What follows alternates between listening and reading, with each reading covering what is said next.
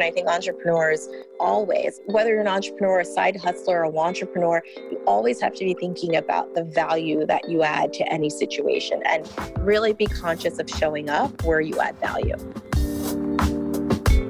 You're listening to Side Hustle Pro, the podcast that teaches you to build and grow your side hustle from passion project to profitable business. And I'm your host, Nicaila Matthews Okome. So let's get started. Hey guys, welcome back to the show. Today in the guest chair is someone who I'm actually surprised I have not had in the guest chair yet. And that's because I have followed her career for some years.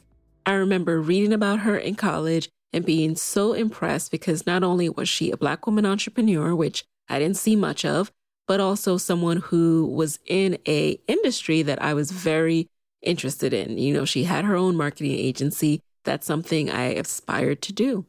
And today she's here to share how she started her business at 16. That's right, 16, and has been going ever since. Never side hustle, scaled and grew this business that she started as a teenager.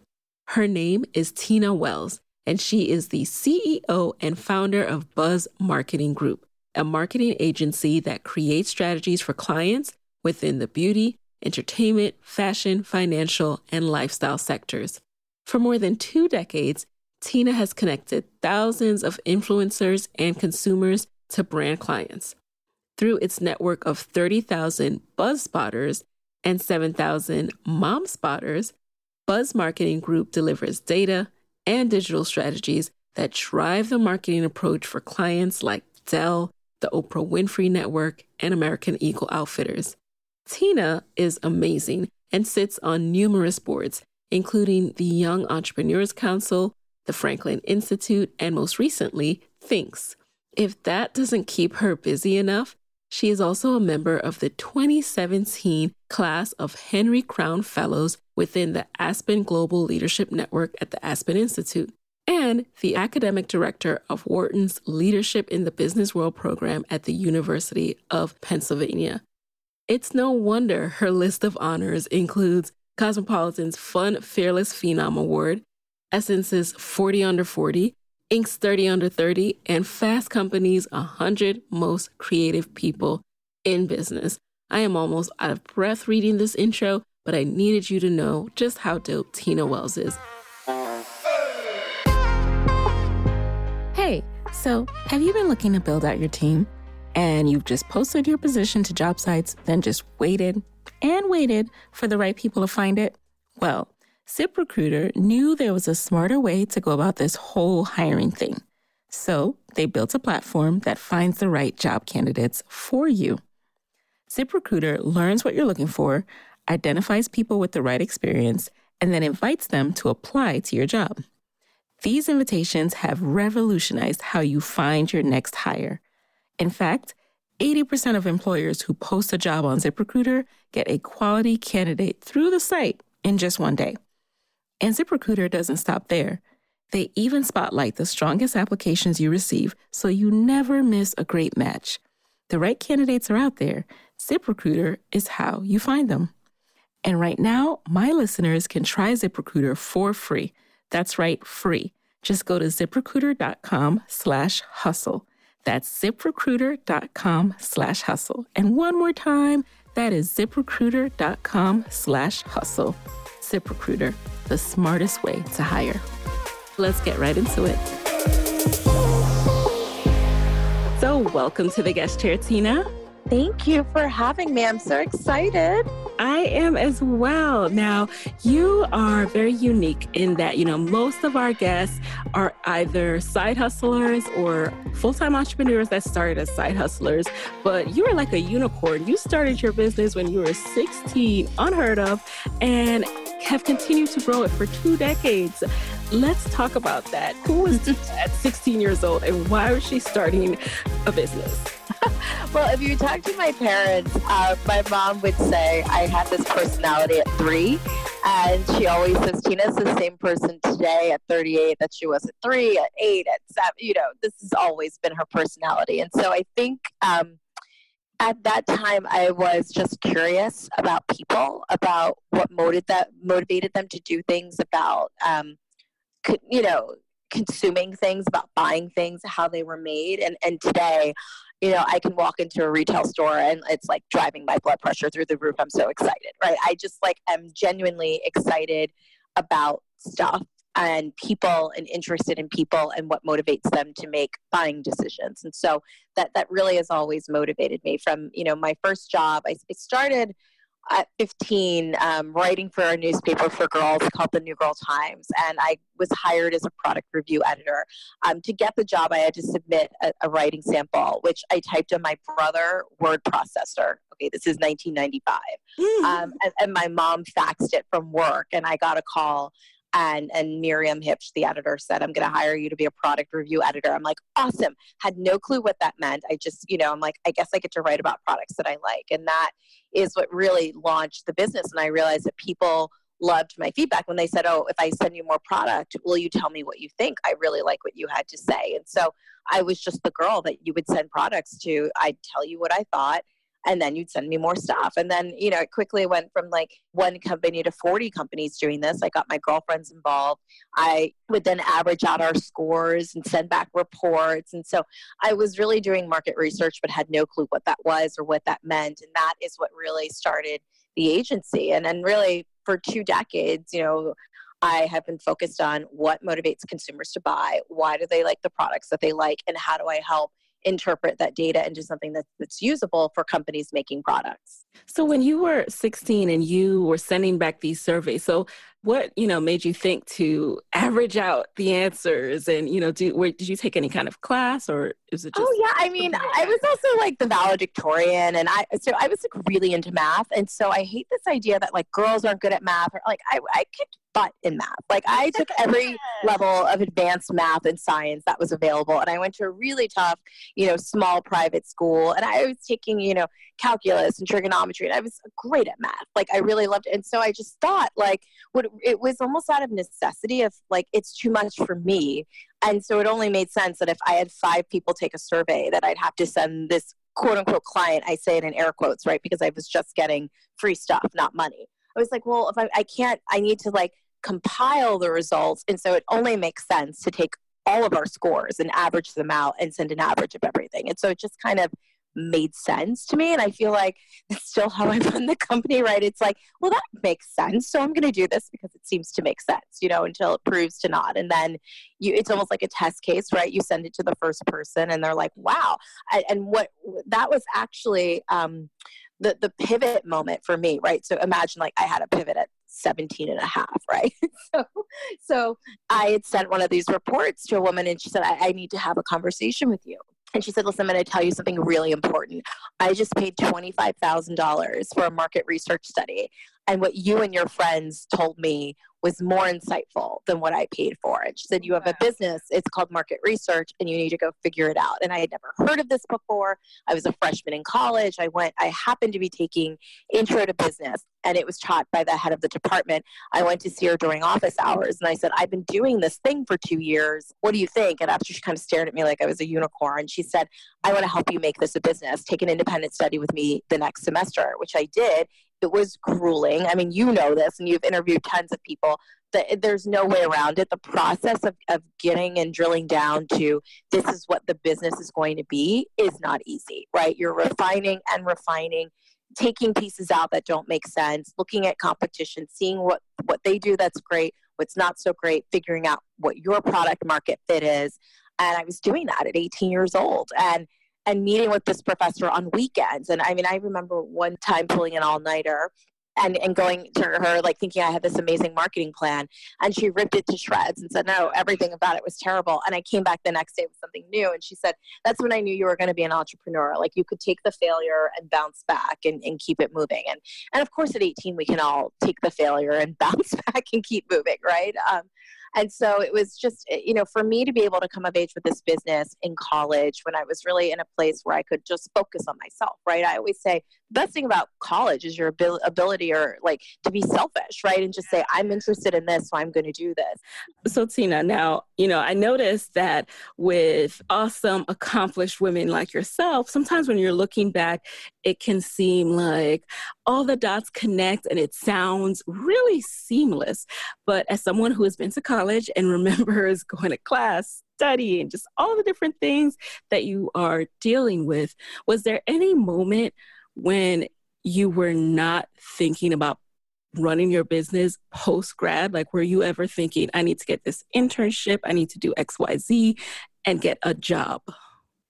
Oh, absolutely. I remember senior year, um, I saw Legally Blonde, right? And I was like, I sh- I'm going to law school. I could be Elle Woods. I, I absolutely need to go to law school. And I went in and met with my advisor and I said, So I think I'm going to go to law school. And he says, Yes, yes, you absolutely could go to law school, Tina. It's whatever you want to do. And I made a deal with him that day. I said, Here's what I'm going to do. I said, you know, I, I, so I was having a conversation with him, and, and at this time I'd been getting some press for the business, but I didn't like it, right? I was so becoming a marketer, but didn't even realize at that moment I didn't like my image. I said, I'm, I feel like I'm just known as this like cute girl who has this cute little company that does this cute thing, and I can't make a living being cute. Like I'm 23, you know, 22. I'm like, I want to, you know, establish myself. This isn't the brand I want. I said, here's what I'm going to do. I'm going to just do this for a year. And for one year, I'm going to create the best research reports that I can. And they're going to talk about drugs and sex and illegal downloading and all of this, these things I felt people weren't talking about. And I said, and if at the end of that year, I've established a business, then I'll, I'll be really happy. And if I haven't, then I'll go to law school. And that's just, that was just really what I was going to do. And it, as it turned out, before I graduated, I was a speaker at an industry, um, music industry conference, and I was presenting research against some really big, big, notable, well respected agencies. And, and these agencies delivered research and said only 17% of the population is legally downloading illegally downloading music and this will not be a problem you know college student gets up and i say I've surveyed 500 teenagers between the ages of 13 and 19, and 99% of them illegally downloaded music in the last 30 days and have no interest in stopping. And like Billboard didn't even include me in the write up, but it just so happened that the head of research for Sony Music was in the audience. And after I graduated, about a month after I graduated, I got a call from her.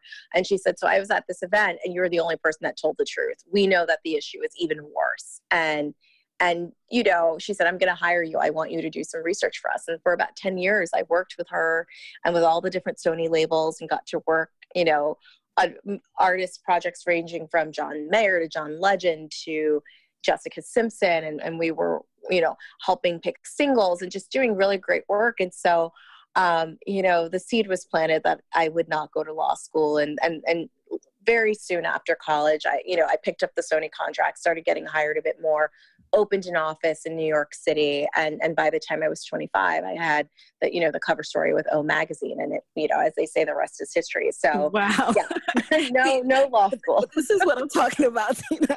You can't just casually say I opened an office in New York City, the most expensive place on earth. No, we have to break this down. which. I was in a co-working space, by the way, in okay. 2004 before it was even a thing. And I had a great space in the city and it was like co-working before like and I, that's a big part of my career is like doing crazy things before people you know even thought about them or back when they were like that's that would be crazy why would you have an office like it's just fine it's going to work and, and it right. was great you know it was great to be you know 24 having an office in new york city and you know our headquarters we were across the street from the old coach headquarters right. and you know not too far from the javits center so i got to go to all those shows it was just like a really great time in life to be working in the city. And I, I, never lived in the city. I was too much of a suburban New Jersey girl, but I liked and I still love the work energy of New York City. And so, yeah, the Oprah, I was very blind to that whole thing too. And I, yeah. you know, I said, oh, that'll, it'll be nice, but I'm still doing the work I was doing. And, and, you know, right after the piece came out, I, you know, get a phone call and letter from Maria Shriver inviting me to an event. I was like, okay, things have changed. I definitely think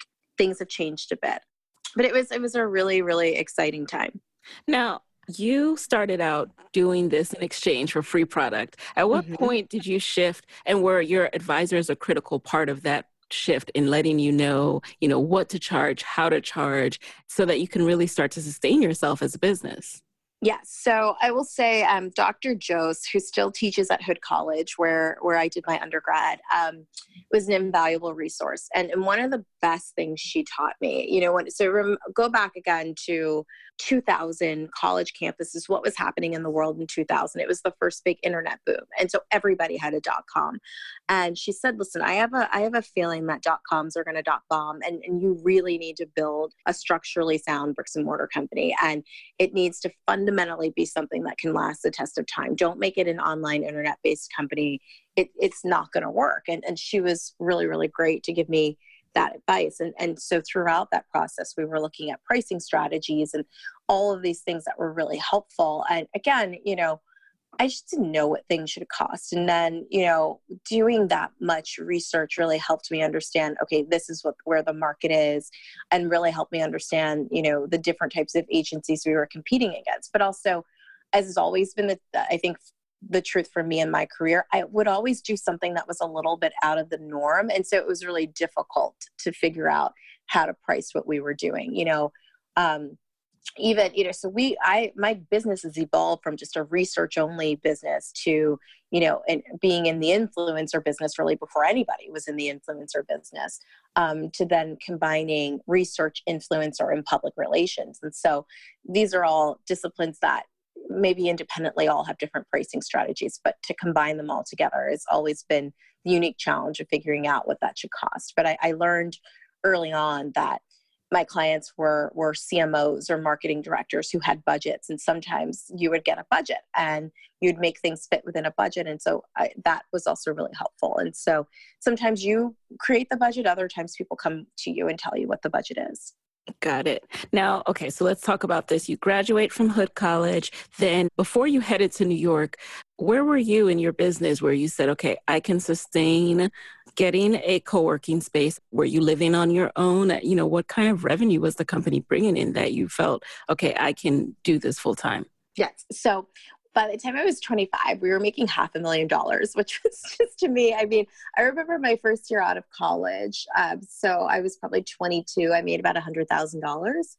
And, but I was still living at home. And I was living at home because I was traveling about 60% of the time. And so I couldn't justify getting a place where I was never going to be, when I literally would just like come home and park my bags and keep going. And so I was like, huh, I guess I made some money. But it's still, never occurred to me that like being 22 and nine, what 2002 making 100,000 was still like really good money, right? I just never because I had I never had anything to compare it to except for what like a eight dollar an hour telemarketing job, you know. So I was mm-hmm. just kind of like, I guess it's okay.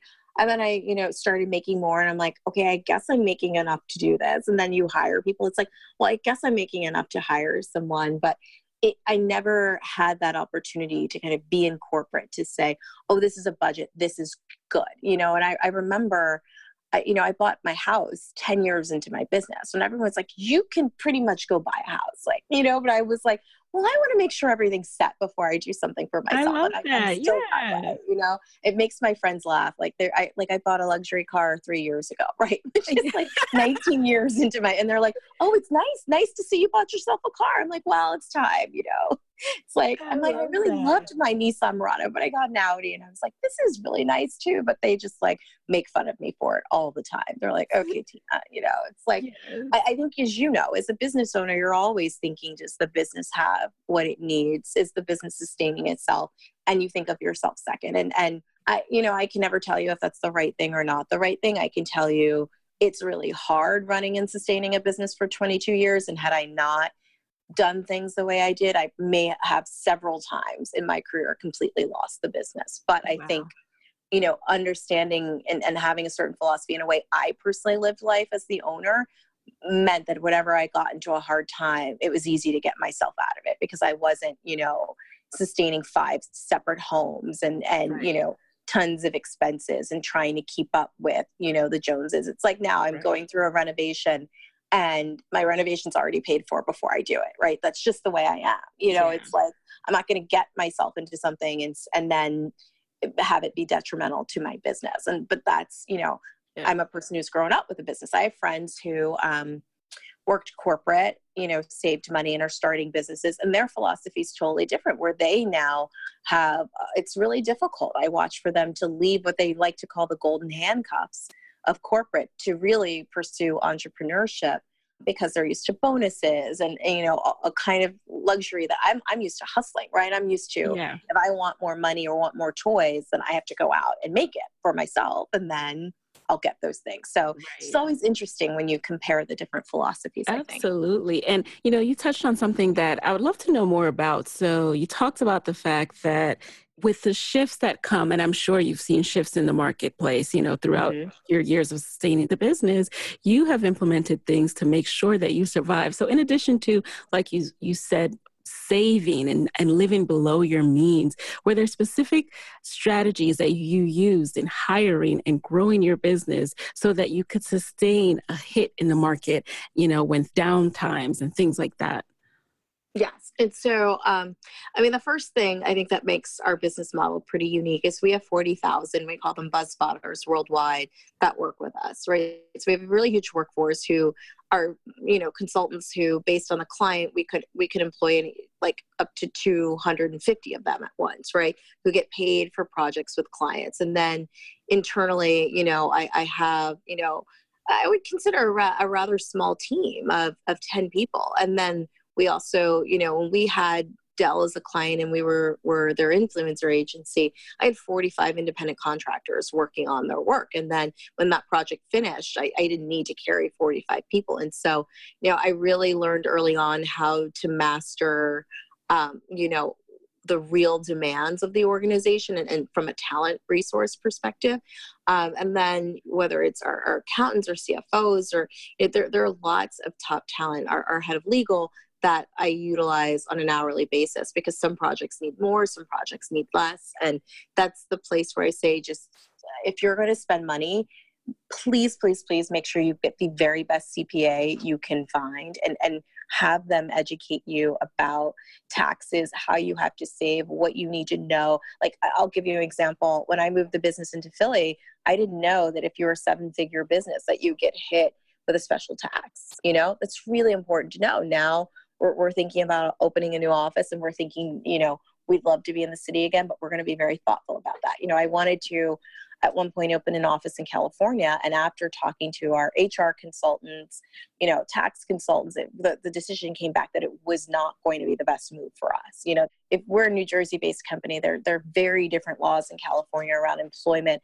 And it's a very costly thing if you don't know what you're getting into. And so, you know you really need to pay money for for that advice that will save you down the line and so i think a lot of times as the owners we think of ourselves as the chief creative and th- there are definitely moments where i have a lot of like vision and inspiration but but it's figuring out the budget piece that is so important, right? And I think we like to celebrate people for their style and ideas. But at the end of the day, if you want a company long term, Sure. My day is so much down to the granular how much money am I spending today, tomorrow, in the next 30 days, in the next 60 days? What's the revenue looking like? And that's really, you know, you get to the point where you hire the best talent. You know, I'm 20 plus years into it.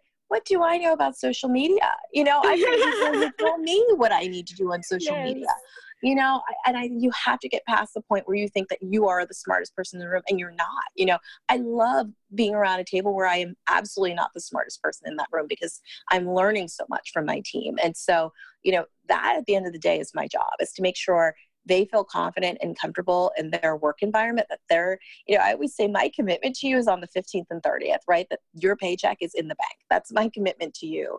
And and that i'm managing you know where we're moving forward as a company and that i recruit the best talent to really fulfill the vision. Yes. So it sounds like your approach you really take time before you hire a full-time employee. Like so you you work with a lot of contractors. In order to be full-time you are very thoughtful about whether that position needs to come on board full-time. Oh absolutely. And also you know, I, I'm also in the life stage. There are a lot of women who come to work for the company who are in the life stage of having children who want to have more flexibility with their work environment. We tend to work at a place where that is something that is doable. And so, you know, that's, that's something I'm very thoughtful about is, you know, I have a lot of freedom in my life. And, and I think that there are some jobs within the agency um, that unfortunately don't offer that freedom, but there, there are others that really do. And so I also have had, you know, over the last two years, you know, there's always someone out on a maternity leave, returning, or, or returnity is the new word we use. You know, I hired someone who was three months pregnant, you know, worked for about three to four months, went out on maternity leave, came back. And so I really look at the long term investment in in the right people you know and, and and the older i get the more i realize you don't want to go through the process of hiring and firing and hiring and firing and as an as an industry marketing has a very very high turnover rate. You know the average person will stay with an agency for 7 months. And so if you think about the cost to constantly you know rehire it's it's very costly. And so i really like to focus on uh, a little bit more of like where are you in your life stage? What's important to you? What motivates you to stay on the job? And and how do we work with with with you to make that happen? You know and i also um, absolutely um, yeah.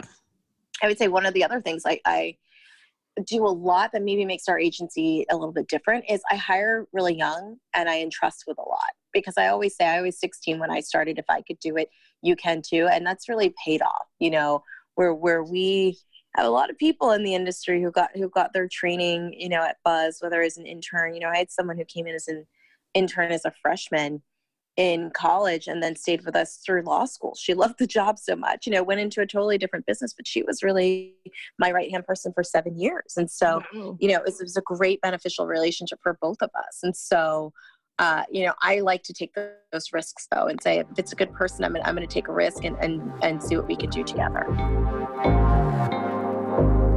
Hey guys, it's Nicaila with a quick word from our sponsor. Okay. I have a side hustle hack for all to hear, and it's called Skillshare. You want to know how I grow as a businesswoman? I keep learning. There's not a week that goes by that I'm not checking out a refresher class or a deep dive tutorial, and my go to is Skillshare. Skillshare is an online learning platform with over 18,000 classes in business, marketing, entrepreneurship, you name it. So, whether you're trying to start a side hustle or scale your business, Skillshare is there to keep you learning and thriving. In the last month alone, I've learned how to set up my email capture landing page on Squarespace and how to boost my email marketing using MailChimp, all through Skillshare. And now, Skillshare has a special offer just for my listeners. Get two months of Skillshare for just 99 cents. That's right, just 99 cents. To sign up, go to Skillshare.com slash hustle pro. Again, go to Skillshare.com slash hustle pro to start your two months now. That's one of the reasons I really wanted to have you in the guest chair. You know, you are really inspiring in terms of when you got started. And a lot of college students listen to Side Hustle Pro, a lot of people who are starting out in their first jobs in their careers. And I think sometimes there is that intimidation factor where it's like, how could I possibly, what do I know about starting a company? But your very knowledge, your lens of what is going on around you right now is what you use to build your business. As you started growing in your business, was it hard to attract new clients? How did you go about bringing in new business? Yeah, so that has never been a challenge for us. And I think I'm really, really fortunate with that. Um, you know, just the press and the media we've had has been really helpful. The fact that we were in a market where there weren't a lot of players was all really, really helpful. And from the beginning of the business, it was the media that really drove it. And so I think as we start to become a more grown-up business, it's it's important. I you know our communications. We are already working on the next version of our website. While the current website looks great, that's a big philosophy we have about constantly innovating and updating and never really resting on our laurels and thinking like okay we've arrived. That's a, really big value for us is we're constantly curious. We're constantly engaged. You know that that's that's really important that we don't think yes we've arrived. And so i think sometimes what happens is that agencies can get stale you know and we're, we're constantly trying to make sure that that doesn't happen. And that takes a lot of work i'm sure you know. It's it's it's sometimes with agencies you tend to deliver answers and, and because you're the the solution that tends to bring about arrogance and i think i've always wanted us to remain humble and really just constantly be on a path of curiosity to think how can we do better? How can we be better? What do our clients need? And even if, if they think something is amazing. I'm constantly thinking how can i make this experience better for them? What is it that we can be doing better? And so you know that's why even with things like when I created the book series, Mackenzie Blue, or now we're working on a magazine, that, that's also really awesome for people at the agency to understand what it what our clients go through right to create something and then entrust us with marketing it and launching it to the world they now understand and can empathize because we create things that we launch into the world and so you know, it's just super important, I think, to constantly be evolving and trying new things. Yes. And I do want to ask you more about the book series in a mm-hmm. bit. Now, speaking of staying relevant and current and not getting stale, what's your approach to buzz spotters? So, first of all, for those who don't know, you know, what are buzz spotters? You mentioned you were the first influencer agency, so to speak. What do they do? And then how do you make sure you are recruiting people that are going to be really helpful to these companies and brands? Yeah, so I always joke that I was the first buzz spotter, and then I recruited some friends. And buzz spotter started out as research, uh, like a research panel that that they would participate in surveys. Um, and you know, when I started the agency, we were very focused on teens, and then as teens grew up and became older and became millennials, we really pivoted to millennials. And so, what happened is we had a client who was selling a product at Sephora. It wasn't selling so well, and she called me up and said those girls I just talked to who did a beauty survey, could I use them? Could I send them product and give them coupons to give their friends? And I, this is when like we used to call it grassroots marketing. And I remember saying to her, well, I don't know how I would charge you because I don't know if it would work. And I can't charge you because what if it doesn't work, right? That was just obviously we could all say, duh, of course, influencer marketing was going to work. And, and it worked quite well. So now BuzzSpotters also participate in influencer marketing campaigns, but they have done anything from help create a back to school TV commercial for Mead Five Star to being ambassador for brands like um, American Eagle Outfitters to testing polenta to see if polenta would work, you know, in the US. And so they've done a lot of really cool, really different things. Now, let's talk about the book series. So, how did you segue into books, and are there more series coming out? Tell us about Mackenzie Blue. Yeah, Mackenzie, so how that came to be, I was doing focus groups on tweens. You know, tweens were like the new trend um, back in 2006. And I had a mom come up to me during a focus group and say, My daughter is 10.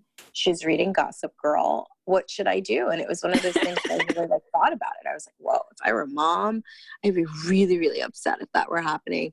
And I thought, well, could I create a girl that was kind and loving and, and, great with her friends and all these awesome things, but would she still be cool? And it was almost a challenge to myself. Like, could I make this character? And at the time, I, I really had no free time. You know, I didn't even have a concept of free time back when I was 27 years old. I was like, work, work, work, work, work. On the weekends, work, work, work, work all the time. And so I said, well, at the end of the year, I take a little bit of time off and maybe I'll, I'll put together a concept. And I ended up doing that showed it to a friend who happened to be editor in chief of 17 at the time. I just kept showing it to friends and they were like, wow, this is really good. And, and I was also working on marketing of a book, of a teen title for a publishing company who also said to me at the time, you should think about doing a book. And I thought, ah, I did go to school for journalism. I actually did not graduate with a marketing degree. I have a journalism degree. And I thought, well, I can write. Let me see. And then it just ended up that I asked an editor who was my client, who are the top agents that she buys from sent it to a few agents and then had a friend who introduced me to um, a publishing company who made an offer on the series on the spot. I didn't go with that publishing company and then took that offer to an agent and said, Hey, I have this offer on the table. What do you think? And she's just an amazing agent that I worked with, and we we ended up signing with HarperCollins for five books. And so, you know, we've done five books in the Mackenzie Blue series. I think I would love to do many more books, but I think Mackenzie needs another screen, right? So I think it needs TV or some kind of like multimedia and then a relaunch of the books. It could be a film, it could be a TV show. There, there are plenty of options these days. But I love writing fiction for tween girls. It's just a fun age. You know, I'm working on some other concepts, but as I'm sure you know, you can only handle so much at a time. And there was something else that was like really pulling at my heartstrings to do sooner than more books. And, you know, girls continue to buy Mackenzie. It continues to do well and sell well. And so I know it's still relevant. And I think whenever we decide to take the next step with the series, the the, the right audience will be there. And, you know, I'm, I'm excited to keep doing more of it. But it's just really one of the most fun things I've ever done. And I understood at that moment what my clients felt like to create something and then see it go out into the world and see people love it and really treasure it. And to see girls really have an attachment to her as a real person has just really been like one of the great joys of my career. And, to now see my niece, who is eight, you know, reading my books, it's kind of surreal, right? So for so many years, I wrote for girls I didn't know. And, and to see my friends' daughters who are now old enough to read the books and talk to me about the books has been just a, a great feeling for me to have recently. Oh, I love it. Something that you mentioned just has me thinking about the idea of working through challenges and how you were able to overcome that. So, you know, you are in the business of staying on top of research, on top of latest trends. And so theoretically, you should see everything coming. But was there ever a time when when something just completely just blindsided you or you felt like you had to catch up on a trend and how did you deal with it? Uh, absolutely. I will tell you the funniest thing. One of my girlfriends sat me down, I want to say maybe seven years ago now, and said, We need to have a Twittervention. And I was like, What? Just like like I used to use this like little fashion TW name, and she was like, "This is terrible. Everything you're doing on social is terrible." And if you to uh, remember, when social media was coming of age, I was running a mature company, right? I wasn't a startup. I had been in business for over ten years, and so your challenges in business at ten years are not doing the fun thing, you know, to keep it going. I was talking to accountants and lawyers and, you know, I wasn't yeah. thinking about what my name was going to be on Twitter. You know, it just wasn't, it just wasn't where I was, you know, and, and it was really funny to think back. I have a friend that's like, you've got to get involved with social. And I just didn't get it. I didn't get why people were talking and telling everything about their life to be like, I just, it didn't make any sense to me. Like, responding to a research questionnaire totally made sense to me but like the oversharing type of thing just didn't i just didn't get it. And i totally you know had i personally gotten it early on like there are people we pay and marketing campaigns where we laugh as an agency like yeah i totally missed the boat on that. I could be making that check and not being the person right on the other side who's like paying it right? So i, I think i totally missed what was happening at that moment in time. And I was a person who was working for these big Fortune 500 companies and propelling those brands. And I missed the idea of what a real personal brand like what people were developing independent of these big institutions that have been played such a big role in my career right and so whether it was like the cosmo feature or the glamour like i was used to traditional media being such a big part of and so important to telling even my story as an entrepreneur that's how people learned about me right it's like you open essence and, and then that some people say that's where uh, first time i heard about you tina i couldn't connect that people were just going to go online and create brands and create multi-million dollar businesses based off of who they were as people. And now I look back and say, how could I have missed this? But it just where I was focused in that moment in time wasn't on something like that, if that makes sense. No, that makes complete sense. I, I think for a lot of companies, it's funny, I got my start in social marketing around uh, 2010, and it was such a free for all. It was fun. You know, for me, I was working at a startup, but no one knew what to make of it. So we just had so much free reign because we were able to say, no, this is what we're doing, leave us alone. While the whole time we were just learning and figuring it out ourselves. right. Yeah.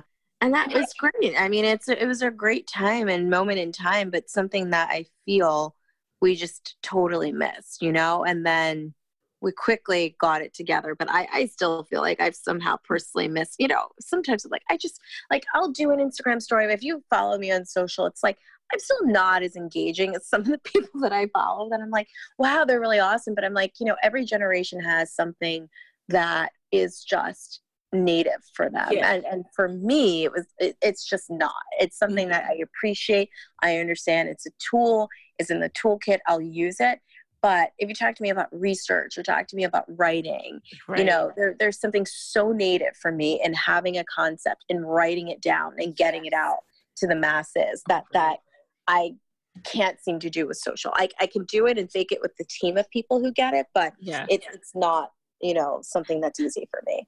And a lot of people don't understand the how important the research part is. But it's not enough. And working in social marketing, social media marketing, I saw I see way too much of like, this is what I think, this is what I've been seeing, people like this, and it's all based on these just hypotheses, just guesses, like just you can't just go around guessing stuff. At some and people point, do and put it out there like it's true. And I'm like, like it's fact, like it's fact. And and that's the part that would make me mad because then you know that lessens and trivializes what was my actual job where yeah. I took the time to go back and study marketing. So I really appreciate the concept of research and what you guys do.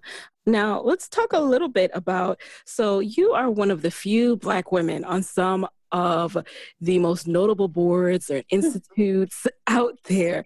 How did you navigate that shift in your career? For example, you're on the board of Thinx, right? Yes, I am. I love Thinx. All of these, so I'll, I'll go back to like, how did I, your first, how did I start? So at 27, I was approached to join the board of the Philadelphia Orchestra. Uh, but I don't know how much you know about classical music. I didn't know a ton. Um, my youngest brother, I have five younger siblings. My youngest brother went to Berklee School of Music. He's an incredible composer and just all around musician. And I kept dodging them. And finally, he, was at Berklee at the time and he said, Tina, the Philadelphia Orchestra is the best orchestra in the world. Are you crazy? You need to talk to them. And I said, okay, fine. I'm going to, I'll talk to them. And it opened this world of just when I talk about for me personally being curious, right, that's a huge philosophy for me. I want to learn, and I don't think we we're, we're ever done learning or we know enough. And so to enter the world of classical music and to understand arts and culture at the highest level, and then to also meet at 27, you know, some of the most important philanthropists of our time who, you know, a lot of people sleep on Philadelphia, but, you know, there's a lot of wealth in Philadelphia. There are a lot of, you know, amazing entrepreneurs who come from Philadelphia and I got to meet them at this really interesting time. And then I also joined the board in 2008. So my first event was the day that Lehman Brothers collapsed. And so I then joined this board of you know organization that you know we're raising tons and tons of money and we have you know one of the worst crashes in history and i quickly get up to speed on collective bargaining agreements and filing for bankruptcy and pension plans and all this stuff that I don't deal with in my, you know, boutique agency. And so just to be able to learn and, and have that experience, I always joke with my friends, if you can go through a bankruptcy that's not yours, boy, are you going to learn a lot, you know, and just uh, watching the organization evolve, bounce back. See, it was just an unbelievable experience. And then through the Philadelphia Orchestra, I, I, became friends and with someone who introduced me to the Franklin Institute. And you know, I've been with them now for almost 10 years. And I've gone from, you know, a committee member to very quickly a vice chair of a committee to now the chair of a committee to now on the executive committee of the entire institute and and that's been an awesome adventure you know and and along the, way i've done some other nonprofits that have been great and then to to cross over to the corporate side has just been unbelievable. You know, when I got elected to things, I became like the youngest Black woman to serve uh, on, on a corporate board. And, and I want more of that and I want younger. And I think where I am in my career is those things were great to hear 20 years ago. When I hear them now, I don't think they're awesome anymore. I don't feel pride. I feel like I want to see 10, 20, 30 of me across all different boards and i want us all to talk, talk and share information about how we do what we do but being the only one you know in 2018 isn't okay like it's not right. cool it's not it's not you know and i think my generation to be honest there there was this feeling of being the one being the only was so awesome and the older i get the more i think i'm now in that phase of my career where i'm like hold up this isn't awesome we need to do whatever we need to do to put more of us and and it's not just about saying I want more black women here. It's like I want as much diversity in a room as possible because it creates diversity of thought. I think we always just get to the first le- level of like physical diversity, right? But is it really diverse when everyone on the board is like multimillionaires who are going to go have the same like Palm Beach vacation to go to the same Hampton? No, it's really not, you know? But when you're, you know, one of the things I appreciate most in my company right now is like age diversity, right? And hearing a young person talk about their experience and then being able to talk to someone who's in their 50s or 60s about their experience and for me to glean from both parties. And and so i think boards have to do more of that. You know you really need different opinions that that will make a company better. And so you know i i i, I love my board work.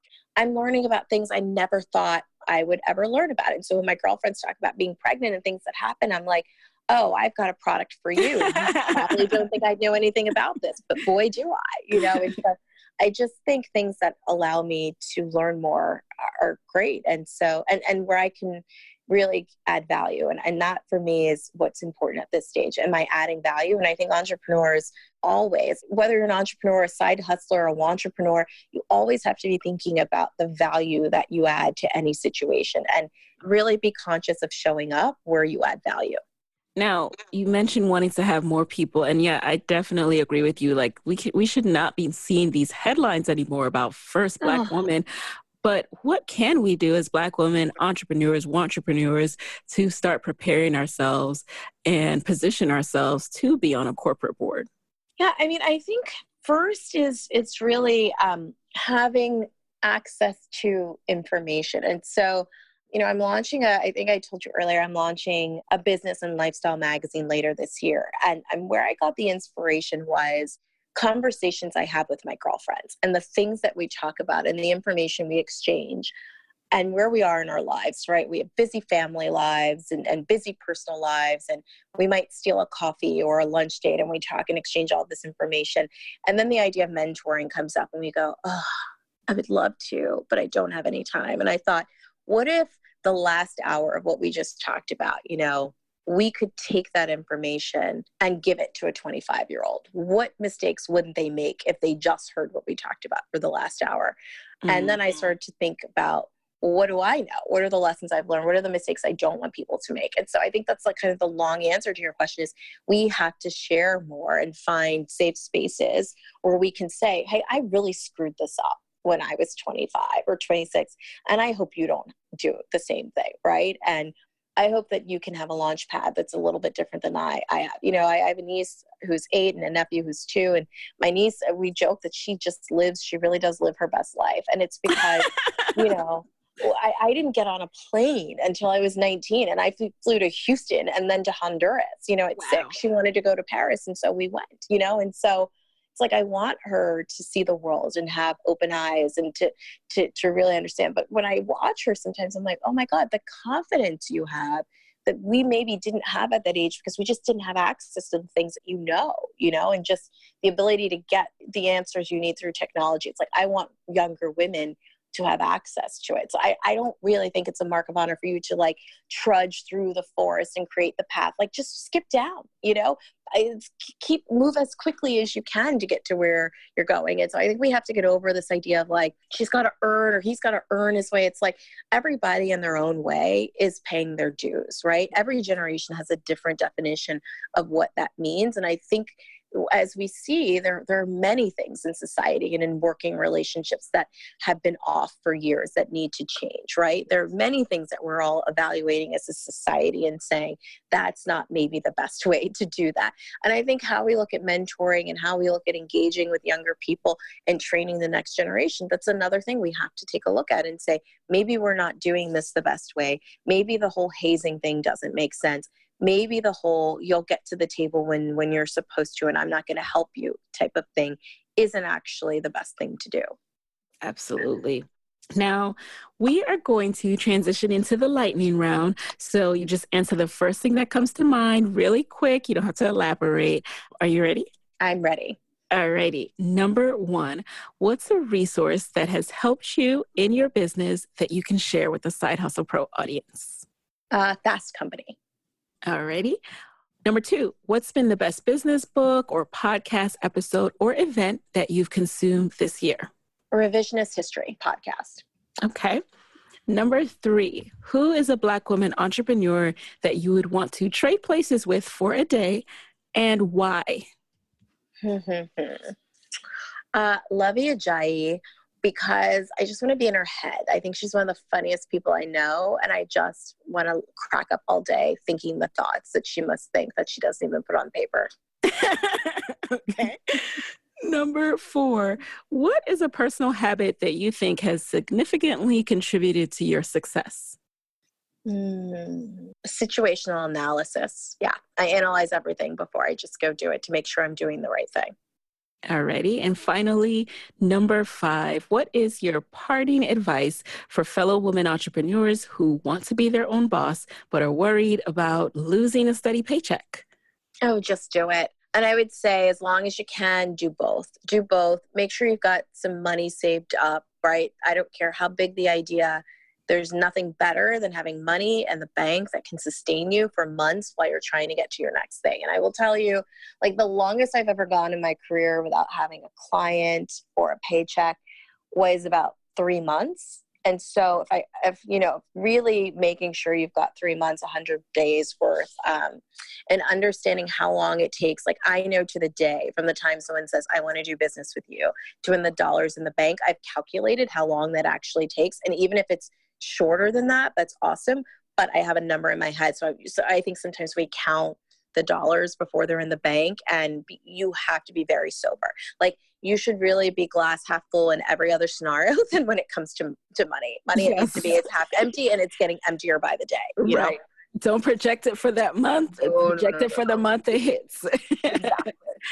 all right tina it has been absolutely wonderful having you in the guest chair where can people connect with you after this episode tinawells.com is a great first step. Um, I, I, publish articles there and content that I think will be of interest. And you can also download a free audio course I created uh, called Should You Start That Business? It will give you a worksheet, some terms, and a, it's just 15 minutes audio of me talking through different concepts and, and what I teach at Wharton to help you figure out if you should start the business. Yes, and I will link to that in the show notes. So, guys, there you have it. Hey guys, thanks for listening to Side Hustle Pro. If you want to hear more from me, head on over to sidehustlepro.co forward slash side hustle corner to get my weekly side hustle diaries chronicles about my own journey from passion project to profitable business. And if you want to find me online, I'm at Side Hustle Pro on Instagram, Twitter, and Facebook. Don't forget to join the Side Hustle Pro Facebook community. Go to sidehustlepro.co forward slash mastermind. And as always, if you love the show, do me a favor and subscribe, rate, and review on iTunes. Thanks, guys. Talk to you next week.